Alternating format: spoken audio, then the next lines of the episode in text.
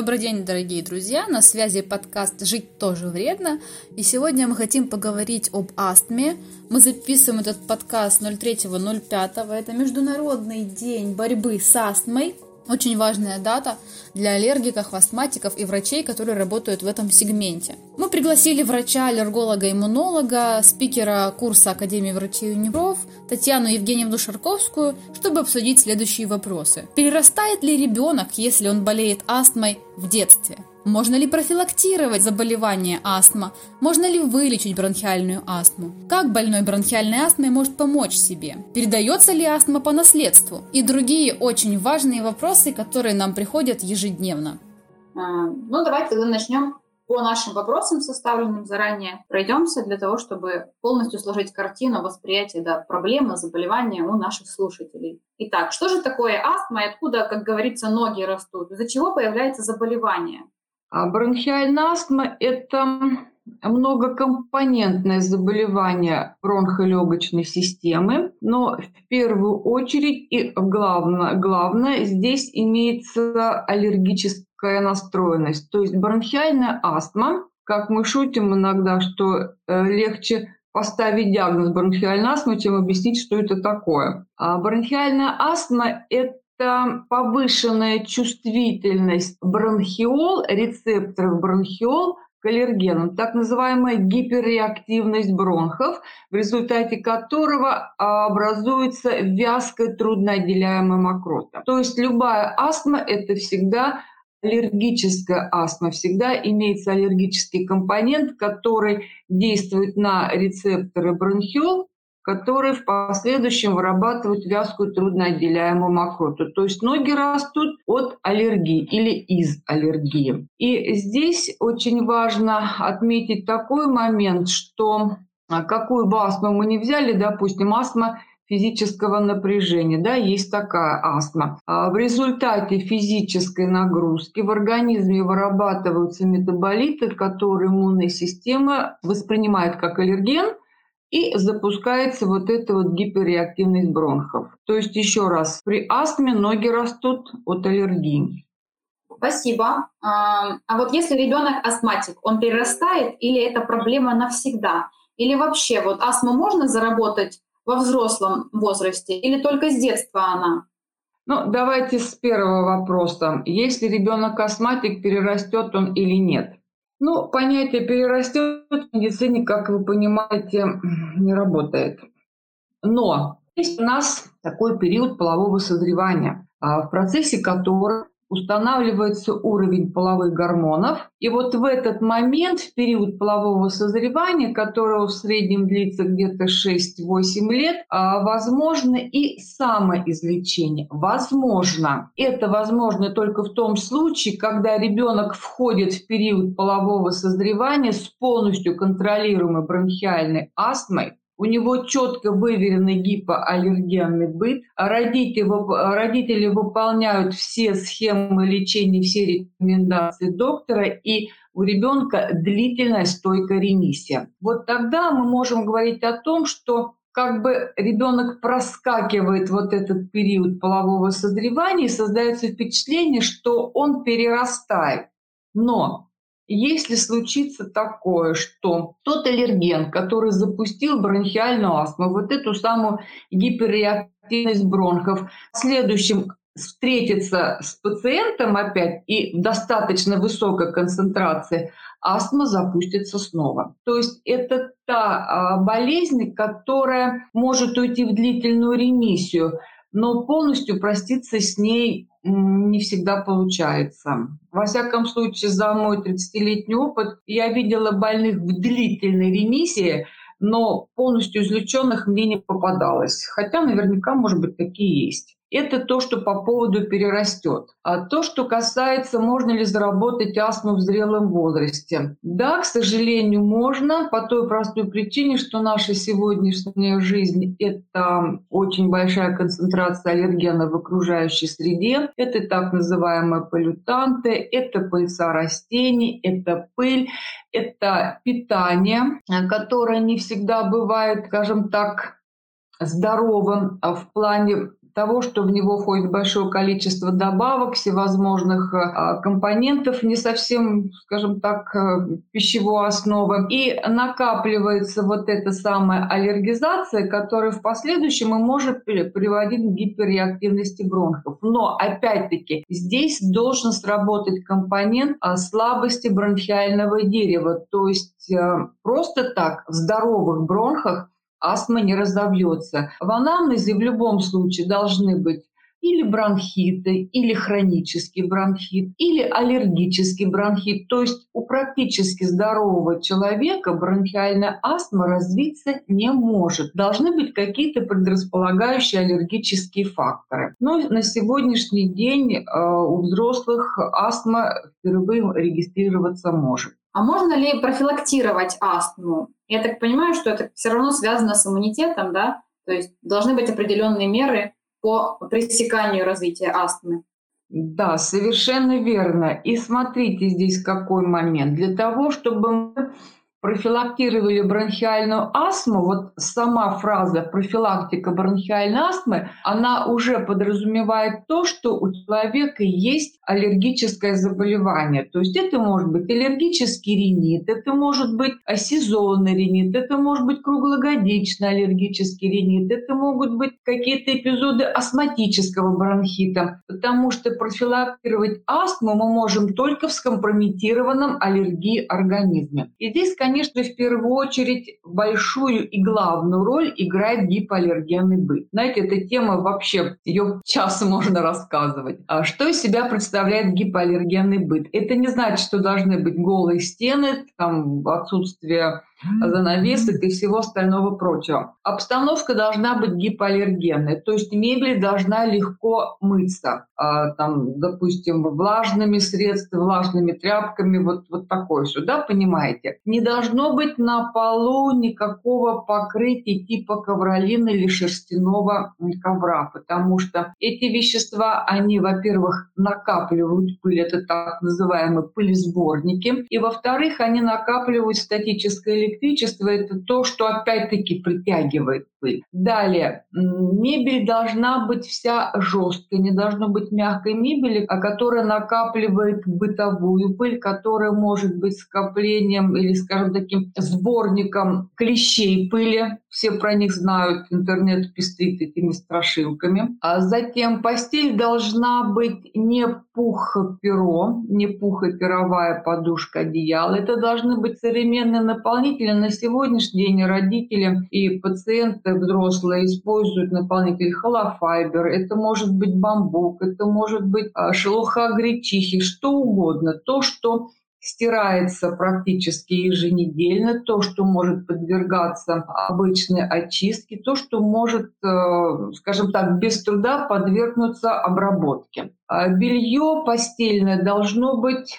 из хлопка, тоже не должно содержать каких-то химических веществ. Одежда должна быть натуральная. А в доме также не должно быть растений. А с крупными листьями собирают пыль. И растения, ну, бывают такие семьи, которые говорят, знаете, Ангина, ну вот мы не можем без, без цветов, что хотите делайте. А растения должны а, постоянно опрыскиваться водой. А в воздухе, э, воздух должен быть увлажненный, не должно быть животных, особенно кошек и собак. Знаете, что самое уникальное, это я, наверное, только в России встречаю такое, когда э, семья аллергиков, у ребенка уже развивается бронхиальная астма, он получает специальные препараты, и на приеме мне говорят, Ангин, вы знаете, ну вот так хотят котенка дети. Скажите, а мы можем завести лысую кошку?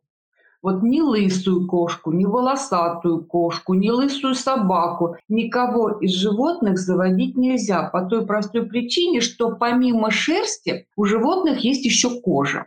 А кожа – это перхоть.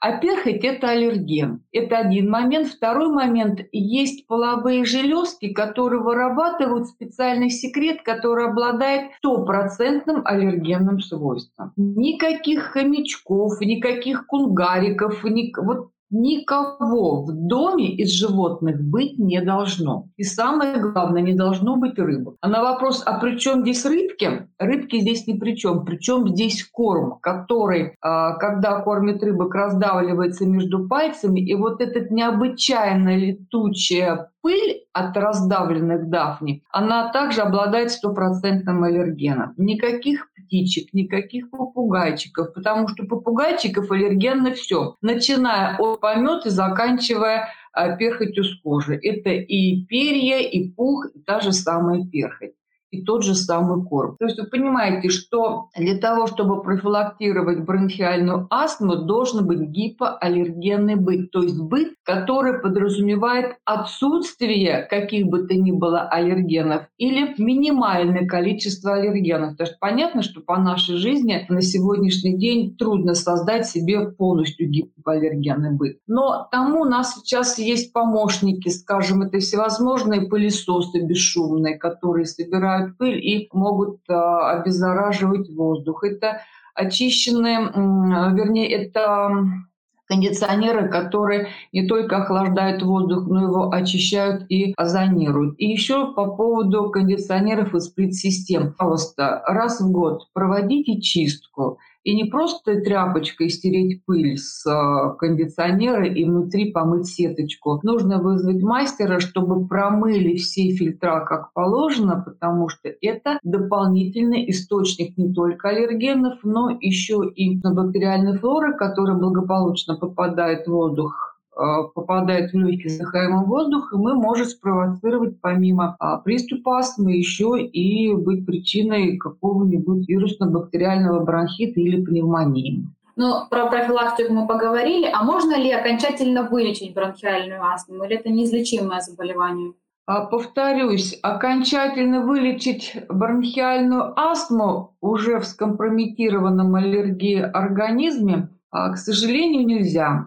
Но, повторюсь, мы можем добиться стойкой длительной ремиссии. Первое, при использовании препаратов, при регулярном использовании препаратов и при нахождении в гипоаллергенной среде.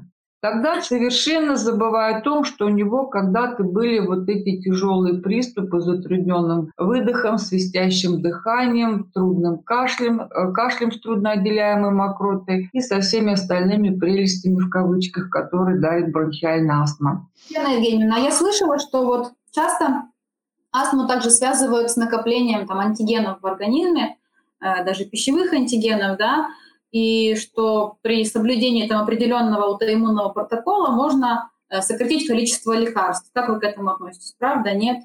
А, есть у нас сейчас такая новая специальность нутрициология, которая очень хорошо помогает э, врачам вот Классическим докторам лечить вот такие метаболические заболевания. Потому что, по большому счету, а, если рассматривать астму, ее можно отнести к метаболическим заболеваниям, то есть к тем заболеваниям, которые происходят в результате нарушенного а, метаболического обмена, нарушенного метаболизма. И используя, совершенно верно, используя правильное лечебное питание, используют дыхательную гимнастику, а, используя а, методы акупунктурной терапии можно добиться э, такого практически безмедикаментозного контроля за бронхиальной астмой. Если сейчас меня слушают мои коллеги, они меня могут побить после этого эфира. Но я говорю так, как оно есть на самом деле, потому что лекарство – это хорошо,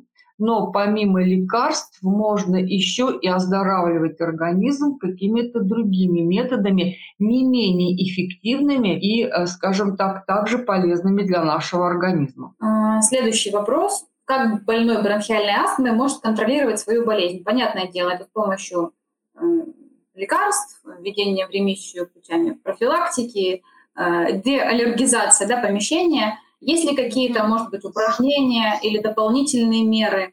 Что называется контроль за бронхиальной астмой?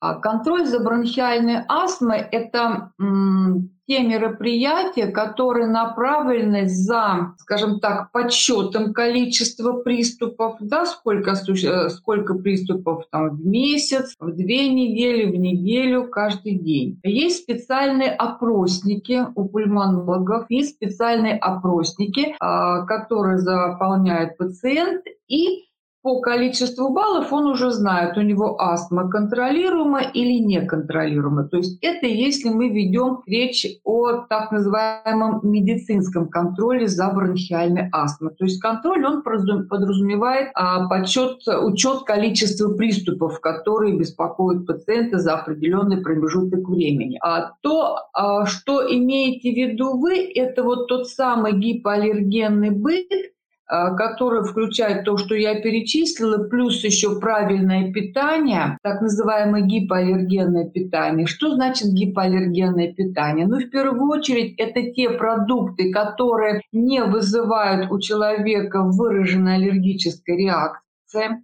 Как это можно выяснить? Это можно выяснить, ведя пищевой дневник, я в первую очередь рекомендую это своим пациентам, что называется дешево, и, в общем-то, всегда ты четко можешь знать, э, есть на этот э, продукт у тебя реакция или нет. Или же, если посредством введения пищевого дневника это невозможно выяснить, а есть такие моменты, когда, допустим, помимо пищевой аллергии есть еще пищевая непереносимость, такое более объемное понятие, которое включает в себя пищевую аллергию. Тогда здесь нам на помощь приходят а, методы уже лабораторной диагностики, когда по крови мы выявляем или же непереносимость тех или иных продуктов, или же аллергическую реакцию на те или иные продукты. Это так называемые многими любимые аллергопробы, а, которые мы можем делать а, методом прик-тестов, то есть как вот раньше делали реакцию манту, такие коребушки, как говорят пациенты, или же берется кровь и со специальными реактивами делается реакция для выявления Э, специфических аллергенов, э, специфических антигенов на тот или иной продукт. Ну, следующий вопрос, э, вообще часто его слышим от подписчиков, от друзей. У моего мужа аллергия, а у меня астма. Какова вероятность того, что у наших детей будет астма или аллергия? Очень велика вероятность, если один из родителей страдает астмой, это порядка 50%, Э, вероятность, если оба родителя страдают, то, как вы понимаете, э, вероятность приближается к 100%. И здесь, но здесь тоже, что нужно четко понять, что э, любая генетическая поломка, то есть любая генетическая предрасположенность, она реализуется только под действием эпигенетического окружения то есть под действием окружающей среды. Если ребенок аллергик, а, вернее, если родители аллергики, а, у ребенка есть уже предрасположенность, необычайно высокая предрасположенность к развитию аллергического заболевания. И здесь важно как можно дольше отсрочить вот этот период проявления данной болезни и уменьшить ее клинические проявления. Чем позже это будет и чем с меньшими клиническими признаками, тем будет лучше для пациента. Но риск очень высокий. Еще раз, значит, если один из родителей страдает, это 50%, если оба родителя, это практически стопроцентная вероятность, что у ребенка будет аллергия. И еще вопрос тоже такой бытовой. Понимаю, что неутешительный ответ, но как есть. Угу, ну да. Тоже такой бытовой вопрос. Если кашель не проходил в течение нескольких недель, это астма или что-то более серьезное? Знаете, мы сейчас живем в такое время уникальное в некотором роде, когда нас насморк является самостоятельным заболеванием, кашель является самостоятельным заболеванием. Знаете, целые конференции посвящаются тому, как лечить кашель. Хотя кашель и насморк всегда были проявлением того или иного заболевания. Если мы говорим непосредственно о длительном кашле, то здесь нужно учитывать несколько его характеристик. Представляете, какая медицина тонкая наука. На все есть свои признаки. Что из себя представляет кашель при бронхиальной астме? Его не спутаешь ни с чем. В первую очередь это кашель с затрудненным выдохом. То есть ребенок или взрослый кашляет, и у него затрудненный выдох. Кашель всегда влажный, но мокрота трудно отходит. Кашель всегда свистящий, дыхание свистящее. То есть просто кашель и астма – это иногда вообще абсолютно полярные состояния. То есть кашель обычный, пусть даже кашляющий там 2 три месяца человек, и кашель с бронхиальной астмой его не спутать ни с чем. Поэтому, если беспокоит длительный кашель, нужно прийти на прием к терапевту, чтобы он послушал этот кашель, а еще лучше записать этот кашель на диктофон, чтобы доктор мог его услышать, потому что очень часто бывает так, знаете, доктор, когда вас кашлял, остановись с него, к вам в кабинет зашел, и даже не могу покашлять, потому что кашлять нечем, хотя обычно я в это время кашляю. Вот. И уже характеристики кашля звуковые, аускультация, легких, перкуссия легких. Все это поможет доктору определить, да, естественно, еще анамнез уже поможет предположить доктору, что это, а, допустим, банально невротический кашель, или же это кашель при э, хроническом бронхите, или это начинающаяся бронхиальная астма, то есть первый эпизод бронхиальной астмы. То есть астму можно услышать ухом. А есть ли анализы, которые могут подтвердить или опровергнуть диагноз? Совершенно верно. Ухо хорошо, но, как говорится, документы лучше. А для того, чтобы поставить диагноз бронхиальная астма, а, существует целый комплекс анализов. Их немного, но называется комплекс анализов. Значит, в первую очередь это дело спирометрия. Это специальное исследование, которое определяет жизненную емкость легких. Там еще много других параметров, по которым мы судим наличие или отсутствие бронхиальной астмы или предрасположенность к астме, значит, спирометрия, рентгенография легких или КТ, это уже тоже смотрится по необходимости, но рентген делается в обязательном порядке. Затем берется мокрота, мокрота на посев, то есть мы смотрим а, микробиологический состав мокроты, мы смотрим клеточный состав мокроты, там должны присутствовать и азинофилы, и обязательно анализы крови с определением а, иммуноглобулина Е, общего, ну, соответственно, общий анализ крови для определения уровня эозинофилов, ну и а, общий анализ мочи, то есть общие клинические анализы и специфические анализы, о которых я вот вам сейчас сказала. Так, ничего не пропустила. Микроскопия, бактериология, а, спирометрия, да, вот эти вот анализы, а, по совокупности которых мы можем а, поставить диагноз бронхиальная астма. А вот вы рассказали, да, про некоторые методы поддержки.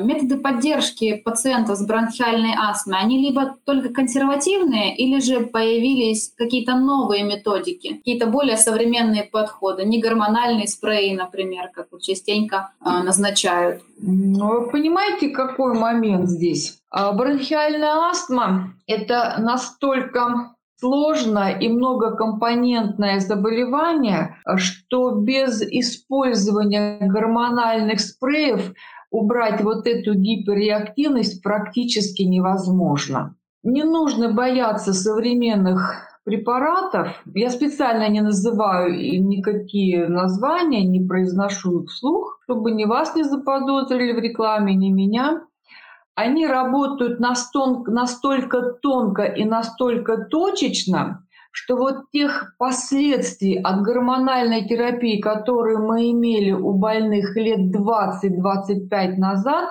на сегодняшний день мы не видим вообще.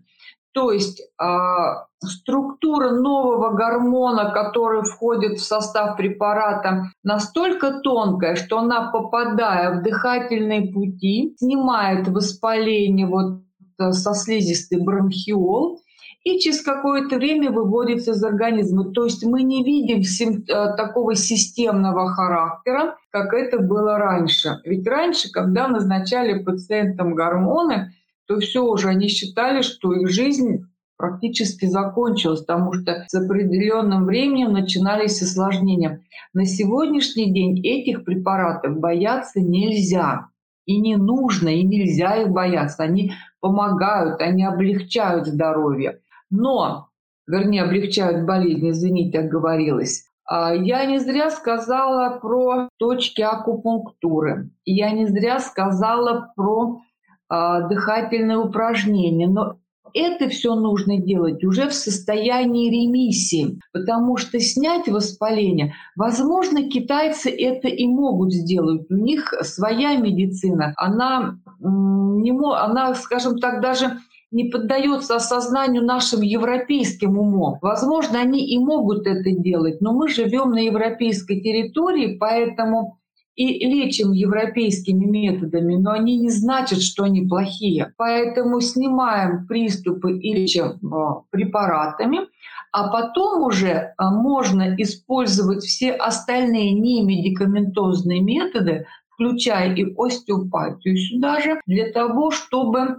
уменьшить вот эту самую гиперреактивность бронхов и для того, чтобы максимально выводить из организма аллергены, которые накапливаются а, в течение дня, в течение недели, в течение месяца. Потому что, допустим, для своих пациентов а, я обязательно раз в три месяца им рекомендую, они это уже знают, они проводят элиминационную терапию, а, которая включает интенсивную работу печени по выведению аллергенов, по очищению крови и по очищению лимфатического русла, потому что ну, без этого, без поддержания чистоты внутренней среды организма контролировать астму тоже достаточно сложно. Препаратов много, но человек же создан для того, чтобы препаратами питаться.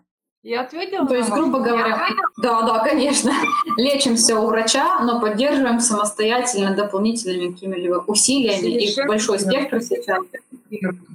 Еще такой момент. Да, врач – это ваш помощник.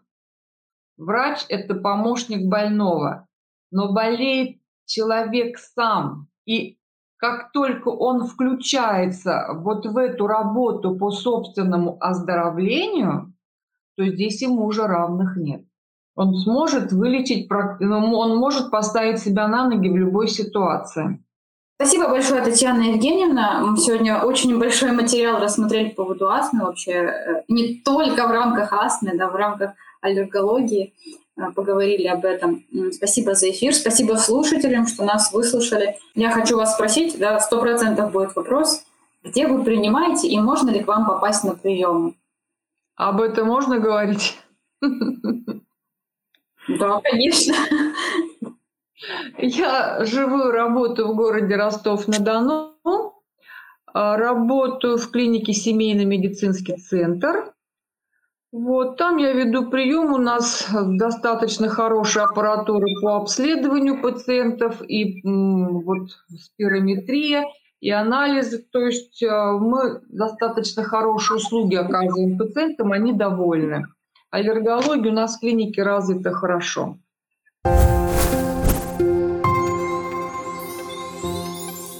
Больше информации об иммунитете, о заботе о своем здоровье, о поддержании качественной жизни вы найдете на сайте и в социальных сетях Академии врачей Юнипроф. Мы ждем вас. Всего хорошего!